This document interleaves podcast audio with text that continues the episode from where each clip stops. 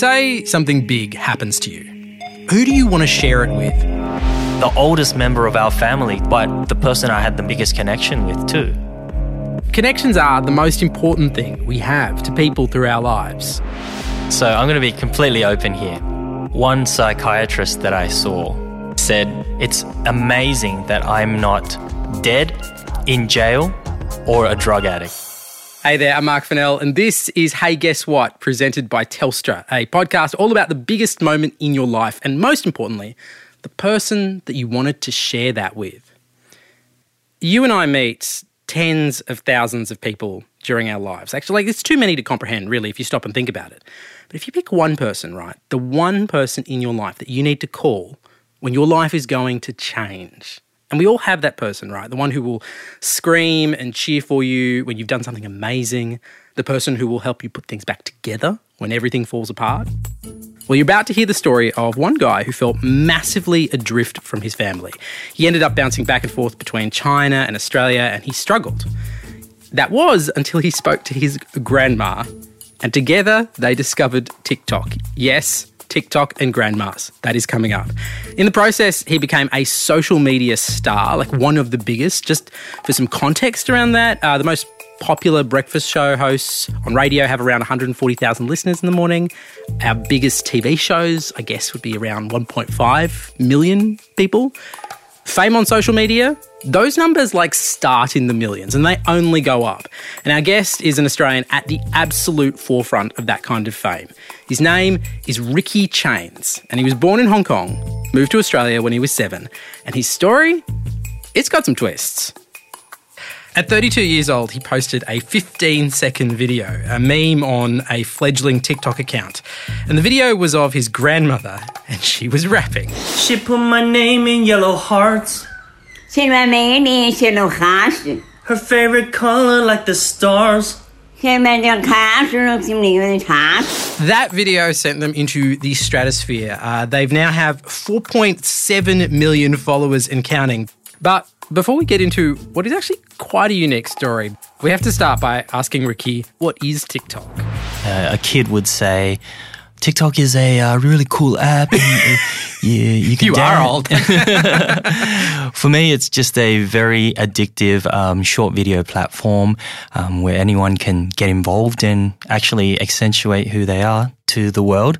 And um, yeah, based on how well it hits, um, they could get a bit of fame and um, have a lot of fun. and fame is something that you found. So we should set up that you're known as Ricky Chains, but what's your real name? Uh, my name's Thomas. Right. And so what was it that blew up for you? There was this particular sort of thing you started doing that became huge for you. everyone's got their creative ideas. Um, so, but the thing that happened for me was um, I integrated my grandma, my 93 year old grandma, into my videos, and it, it blew up really, really quickly. And uh, we experienced um, an ins, I guess, a, a big wave of fame from that. You would be forgiven for thinking that Thomas Chung's story is a very classic story of social media fame. Uh, go online, pick a stage name, upload some fun 15 second videos with 93 year old grandma. Millions of people watch, instant fame happens all the time, right? Well, firstly, doesn't happen all the time. Secondly, this story is a bit different and it starts a lot earlier than that. I was born in Hong Kong. Um, my mother brought me here when I was about six years old. So I came completely fresh. I didn't know any English at all. I spoke um, a bit of Cantonese, a bit of Mandarin, and uh, yeah, my mom married um, a, a man in Sydney. Basically, yeah, I'm just an immigrant that came here when I was very young um, and ended up growing up in Australia, eating Vegemite sandwiches and uh, meat pies and stuff. Born in Hong Kong, what, what are your memories about Hong Kong when you were very, very small? my mom came to Hong Kong on her own. Um, she had uh, two siblings and my grandma. My mom was always a kind of a dreamer, so she um, hopped on a train with no money. From there, yeah, she just hustled until um, she became pregnant with me and my biological father. And then I was born, and they, my mother and my father, my biological father, they never really got married. Um, so yeah, she kind of had to do it on her own for a little while. And so, what was going on that, that made her want to move to Australia in the first place? She was hustling in China, uh, Hong Kong. She had a few businesses going on, but she always wanted better for our family um, who were in the rural town at that time. I guess the motivation was to come to Australia to build a better life for all of us. So um, that's how it happened. Look, um, because it didn't work with my biological father, um, she went to Hong Kong and then she um, ended up going on a holiday to Australia to kind of see what the Western world was. Yeah. Um, and she ended up meeting my father, uh, my stepfather, who um, s- still my stepfather to this day. Um, yeah, and then yeah, they hit it off, and that was the next kind of logical decision to kind of move to Australia. So, you land in Australia. What are your first impressions of Australia when you get here? I didn't speak English then either, so yeah, it was it was a bit tough, but um, it was optimistic. So, talk to me about the, the living arrangement when you got here in Australia. That was a bit weird because yeah. Always a good start to a story. That was a bit weird. yeah, yeah, exactly right. But um, I, I think when my mother came here, she had the intention of really hustling as she normally did, but really trying to make um, something of our life here. Um, but I, I guess her main priority was back in China, um, our family, um, how she wanted to get everybody over here um, and have everyone together. So um, when she came here, I think she was trying to juggle how am I going to be looked after while she kind of had to do what she had to do. Um, so I guess that's where the arrangement came from. Jerry, my stepfather, he had adult children of his own who had their own children. So I guess they thought, oh, look, there's children around. Um, he won't be lonely at home all the time while we're trying to kind of make ends meet. So um, it may be a better kind of uh, opportunity for him to learn English and also be around kids his own age. So I guess that's where that situation came out of. I might just get you to describe the situation because you mentioned it earlier in quite a, a, quick way, and I think if we're going to go step by step, it might be helpful. So, if I was just to ask you, what was the arrangement that they set up for you? How how would you describe it? I I remember it being very quick, and I don't. I hate to say this, but this is just how it seems right now. But it was quite transactional. yeah, right. How, just, how do you mean? What happened? I remember one weekend, my mum and Jerry brought me over to Joanna, which was Jerry, one of Jerry's daughters, who had two children of their own. Um, and because this, this was the first time since I came to this new country where I was kind of hanging out with kids my own age. Um, so I was I was having fun. I thought, wow, cool, this is this is fun now. You know, I'm not alone, just with my mum. For young Thomas, his life lacked any solid connections. You know, he's gone from rural China to Hong Kong to bustling King's Cross and inner Sydney to then being forced to, I guess, discover himself in this suburban existence with an older stepsister and a family who are essentially strangers. I don't know. It was like being separated from your body and just having to watch yourself from afar, like, and kind of figure out what is going on piece by piece. And at that time, I was only about six, seven years old. So I really was just confused. Yeah. And I remember missing my mother a lot because she was my only kind of anchor, you know, from when I was born until that time. So my only guardian, so to speak. And now, yeah, I'm in this weird situation which I don't know what's going on. So it was, it was, it was really weird.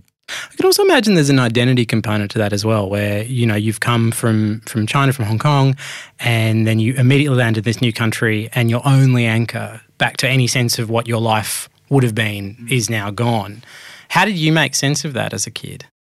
Very, it was very hard. So when you're a kid, and you know, in Australia, um, and at that time, it was like I think it was they were going through waves of immigration, and immigration was very easy back then. You know, because Australia was was welcoming you know people from Asia and India and all of that um, to come in. So relatively speaking, it was cheaper and easier to come here then.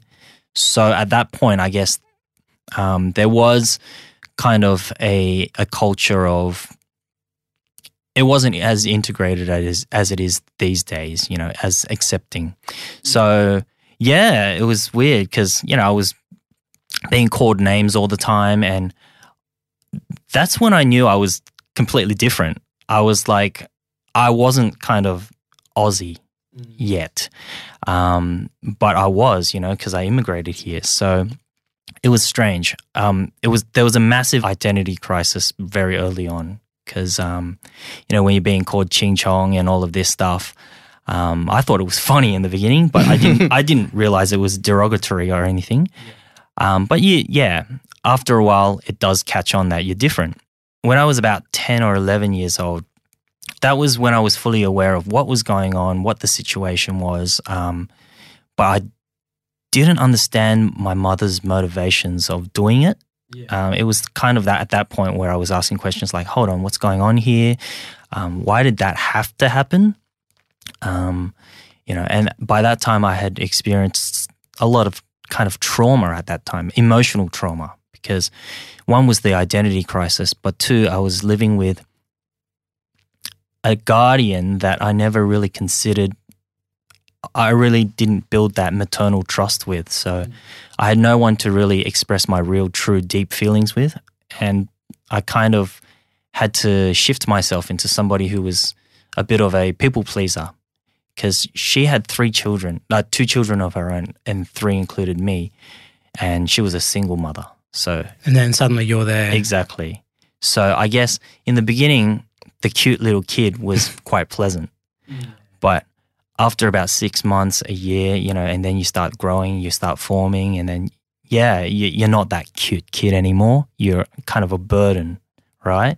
Another mouth to feed, another person to appease, you know. So I had to stay as likable as possible in that environment to avoid being I guess there's a term um, in big families.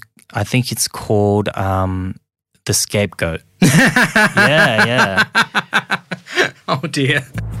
So I think it's easy to see how young Thomas was struggling with connecting with those who were supposed to be closest to him. Irony of ironies being that his future would be connecting with millions on the internet. But at this point in time, he reaches a turning point. At the age of 13, he has to go to China for an operation on his heart with his mother. And it was on his return to Australia that things changed.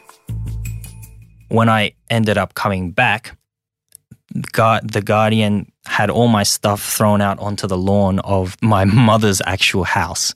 So When we say guardian, this is this is your f- stepfather's daughter, Yes. Joanne, who you'd been living with. Yes, Great, okay. exactly right. She had moved all my stuff and just moved me out. I guess that was the tip of when she had had enough, and secretly I was very happy. You also had I had enough. enough, yeah. Right. but this was the catalyst of um, you know that change. Um, me moving back with my mother. That's when a good thing turned into a bad thing. So I went back with my mom. You know, we were close, but we had lost any kind of maternal bond or anything. We were just like friends. And, you know, my mom didn't have a motherly bone in her body. She didn't understand how to look after a kid at that point. And I was coming into my teenage years, my most, you know, like lost kind of years. So, yeah, we, we lived together, but we really were more friends than anything. So at that point, too much freedom came into the question. So, Go on, tell me what happened. so um, I ended up growing up and um, trying all different sorts of stuff. Um, I don't know. Do you want me to be as candid as possible? Be as candid. No, go go. Be as candid as possible, and then let uh, then let us edit around it. I got more confused over time, and at school, I ended up hanging out with um, you know, the the stoners and stuff. Um, and they in- introduced me to to raves. So I was about fifteen at that time, and um, I went to my first rave, and that was the real first real place that I, I found kind of lost children like me in one place under un, in, in a abandoned warehouse um, under something listening to music and actually having that bond with each other. It's pure experience. It is. It, the context doesn't matter. It's about what happens in that space. Exactly right. Yeah. So when you look at the context, it's like bad, bad, bad, right? Yeah. But when you're vibing in there and, you know, there are children eh, your age, you know, they're trying to find themselves, they're all trying to express themselves and they can't really. And you, um, yeah, bond um, with the music and, you know, just being lost in general. Thomas is at this point chasing an identity. Uh, by his own admission, rave culture, not that great for him. Uh, he didn't finish school, he maxed out his mum's credit card, and so drastic measures were called for. Mum decided to take charge. She shipped them both back to rural China to get his life back together. when you grow up confused and under a very bad situation, um, yeah, you you never form as a as a an actual person. You know, you don't understand the concept of family or balance or a healthy lifestyle or anything. So it was anything goes at that point. At a certain point, when things got bad, uh, I understand your mum shipped you back off to China, Yes. and it wasn't something you expected. Tell me what happened when you landed in China. She says, "Oh, I- I know this thing in China where you can go for four weeks." And you can become a doctor or something like that. Yeah, that sounds like a fact. yeah, yeah. I was stupid, you know. So I was like, all right, yeah. I so I can go for a holiday. I can get my life back together, and I can, um, you know, like have a reputable career as a doctor. Yeah, I'm going. So I don't know who it reflects worse on your mum for trying to your mum for trying to send you there, or you for believing her. To be honest, oh, it was. I don't think it was a good situation for anybody. but um, I, I guess yeah, I just needed a rest at that time too. So I went for um various different reasons.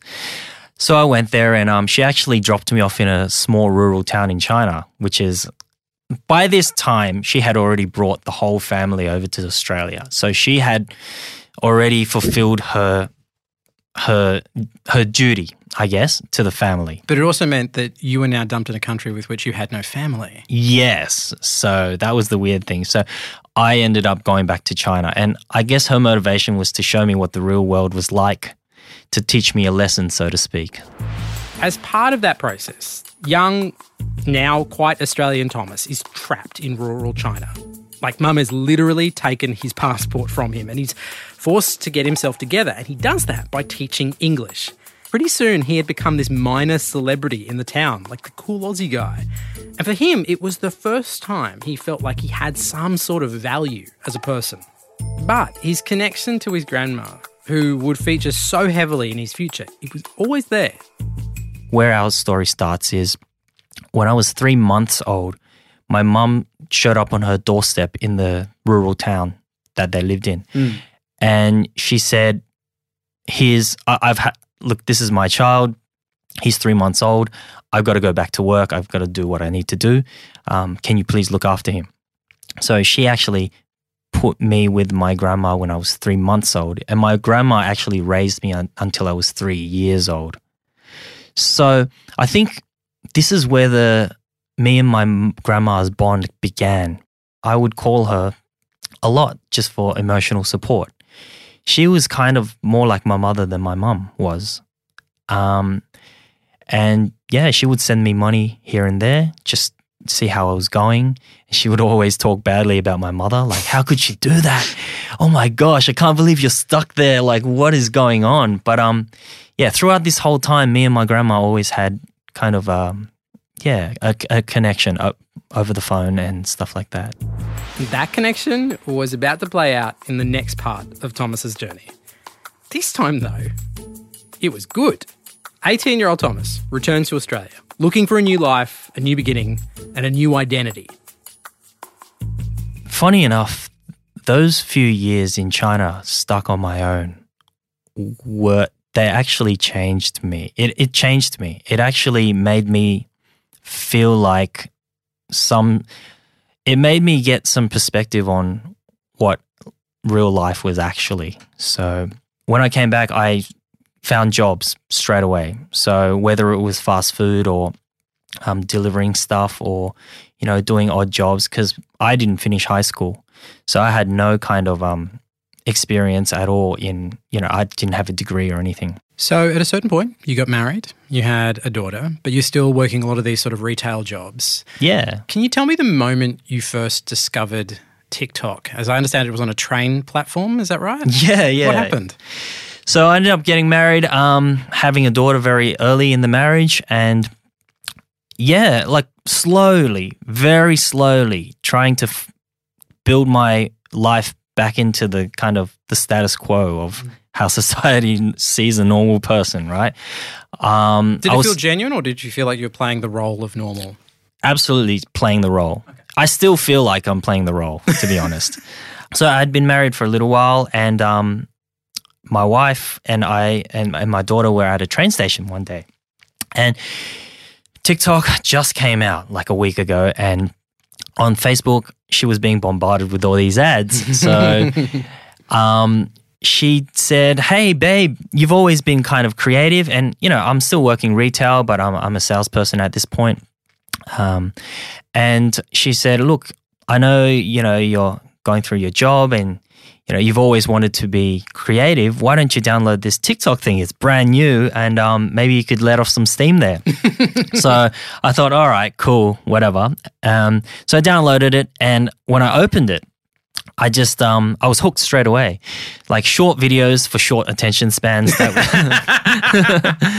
Yep, that, So that, that- sums it up. Exactly. So that was me. I loved it. Um, so yeah, and all these people being creative, and you know, it wasn't just the, really talented, really attractive people like on Instagram and YouTube at that point. Um, it was just regular Joes, anybody that had something to say could just make a video in 15 seconds and do it. So I loved it. I made my first video within the first half an hour of opening the app, and two hours later, I- got a notification and I opened it and I had 15 likes. And that was the most amazing thing to me. That was the most amazing thing because I here's me, nobody, and 15 people in this world have watched my video out of nowhere and they've liked it and they've engaged with it. And for me, I was already famous at that point. so, you know, Yeah, I. I, I was not desensitized to, you know, likes or metrics or anything like that at that point. So It was just pure validation. it was, it was. And that w- that is the secret of being famous on any platform, even in these days. Because I think lots of people, they look at metrics and they make that, you know, what it's all about. And what it's actually really all about, all about is that feeling, that pure validation of somebody actually engaging with your content, no matter if it's one like or 10 likes or a million. It's, it's that love, it's that spark of creativity that keeps, that sustains, yeah, someone into kind of real fame. And I still believe in that. And so, Ricky Chains was born. This identity that he launched onto TikTok. And he, he took that feeling of being the special guy when he was trapped in China, of being different to the norm, a feeling he'd had his entire life. And he grew that identity in the world of 15 second videos for an audience with a stunningly short attention span. anything to be completely different from the crowd, I did, and um, it worked pretty well um, to a certain point. Um, but it was only when I integrated my grandmother into our first skit together that things really got out of hand. T Rex, T-Rex, Triceratops, Triceratops, Micropachycephalosaurus, That is Ricky and his grandma Hoi Jin. And if you haven't seen those videos or logged on to TikTok, the 15 second comedy segments are basically the pair of them having fun. And how it started was at a normal family gathering. at one point on a visit to my mother, my grandma was there at her house, and I had this idea where I would um, get my grandma to lip sync some rap songs, like real trending rap songs at that point. And she doesn't speak English at all, so she would mimic the sound or the flow or the song, the chorus, as well as she could, but in complete like Chinese gibberish. It was yeah, but it kind of resembled the the chorus. Um, we we named the segment "Hip Hop with Granny," and it was 15 seconds. So that's the golden time for TikToks to get blow up in. So we followed all the rules, um, and when we released that, I think we got about 500,000 likes um, within a week. So it was crazy. That one blew up. And it was weird because in that one session, we actually did five different rap songs. So we could actually release one per day in that week. And at the end of the week, that's it. We were famous. So, Thomas, although I guess at this point I should call him Ricky with the hip hop grandma Hoi Jin, they're now famous. And let me give you some metrics. So 40,000 likes in the first week. And we thought, okay, maybe that's it. Maybe 100K likes. Um, but it ended up getting to, in about a year's, we, we got up to about 4 million followers. At the moment, as it stands, we're at 4.7 million followers um, with 80 million likes to our videos. Um, we were the first TikTok video to hit over 10 million likes on a single video. Um, yeah, we were we spoke at VidCon last year. Uh, so uh, PewDiePie actually featured us twice. We've been on Best Vines, which is an Instagram um, channel with over 10 million followers. Yeah, we've done ads for um, Coca Cola, uh, Warner movies. Uh, we did Jumanji. We did um, Disney for Toy Story. We've done ads for apps, Hungry Jacks. Yeah, we've worked with most of the major kind of um, brands in Australia. That is what fame looked like in the world of social media. And as impressive as that is, I think the really telling part is this. Through his alter ego of Ricky, this famous internet guy, it was Thomas that was given the opportunity to rewrite this traditionally really unhealthy relationship with his family. And he got to do that using the one family member, his grandma, the one person who believed in him all of his own life, never stopped. Somehow, this alter ego had taken the caterpillar of Thomas and turned him into the butterfly of Ricky. After the first day, when we had, you know, hundreds of thousands of likes already, I called her and I was like, Granny, this is amazing. We got to continue this. Like, and she was like, What? What's going on? yeah, she didn't understand what was going on. And she still doesn't understand anything. Like, she understands she's famous. She understands she's, um, you know, well received. Um, you gets know- some money from it too now, I understand. yeah, yeah. For a guy who had such a turbulent idea of what family is, how did it feel that it was literally one family member that was integral to this huge success? It was amazing. It was truly amazing. I was having fun already, like on TikTok. But when this came about, it was just unexpected, but it was so it was so gratifying. Because it was like and it came from the the oldest member of our family too. But funny enough, it was the person I had the most biggest connection with too.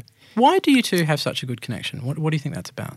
I think it's our spirit because my grandma also had a very turbulent life and she's always been a dreamer like me.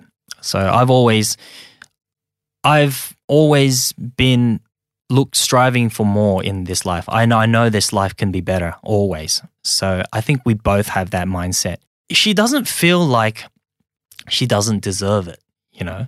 A hmm. lot of people they feel like, "Oh, this is something that's been put upon me, you know, and I'm grateful for it." But I think she she had this expectation early in her life that she was going to become something, and it has now been graced upon her. So she kind of embraces it. All right, she sounds amazing. I want to hear this woman's voice. Can you, can we can, can we see if we can dial her up? Yeah, sure, sure, no worries. I'll call her now. 你好，喂，你好。呃，佳佳正在上厕所。 What was that? 哎 She's actually, 她 um, 准备好了，她上 In the bathroom at the moment. This is going great. Well, we can wait. yeah, yeah. Hello, how are you? Hello, how are you? How are you?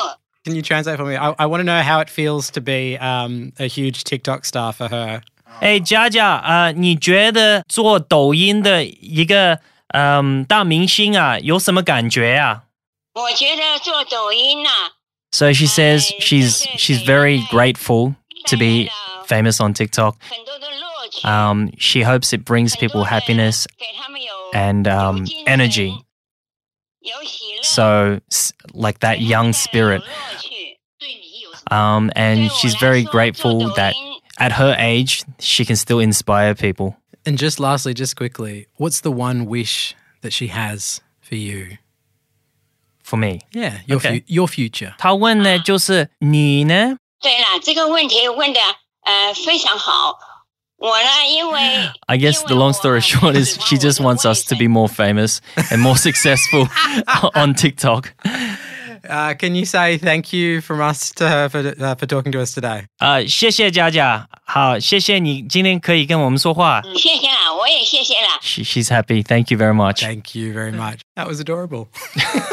She's amazing. What would you say is the, the craziest experience you and your grandmother have had throughout all this? I think speaking at VidCon, uh, where we were surrounded by hundreds of fans and they all wanted pictures with us. And I, I actually got the chance to speak on stage on just teaching people how to make their TikToks better.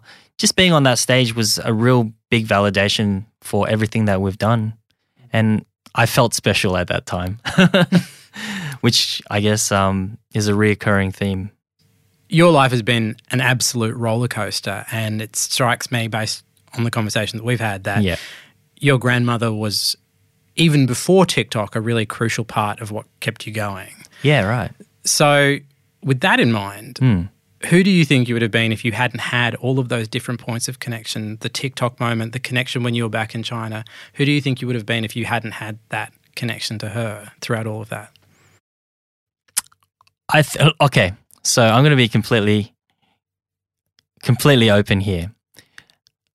So, like one psychiatrist that I saw, I would. It's amazing that I'm not dead in jail or a drug addict.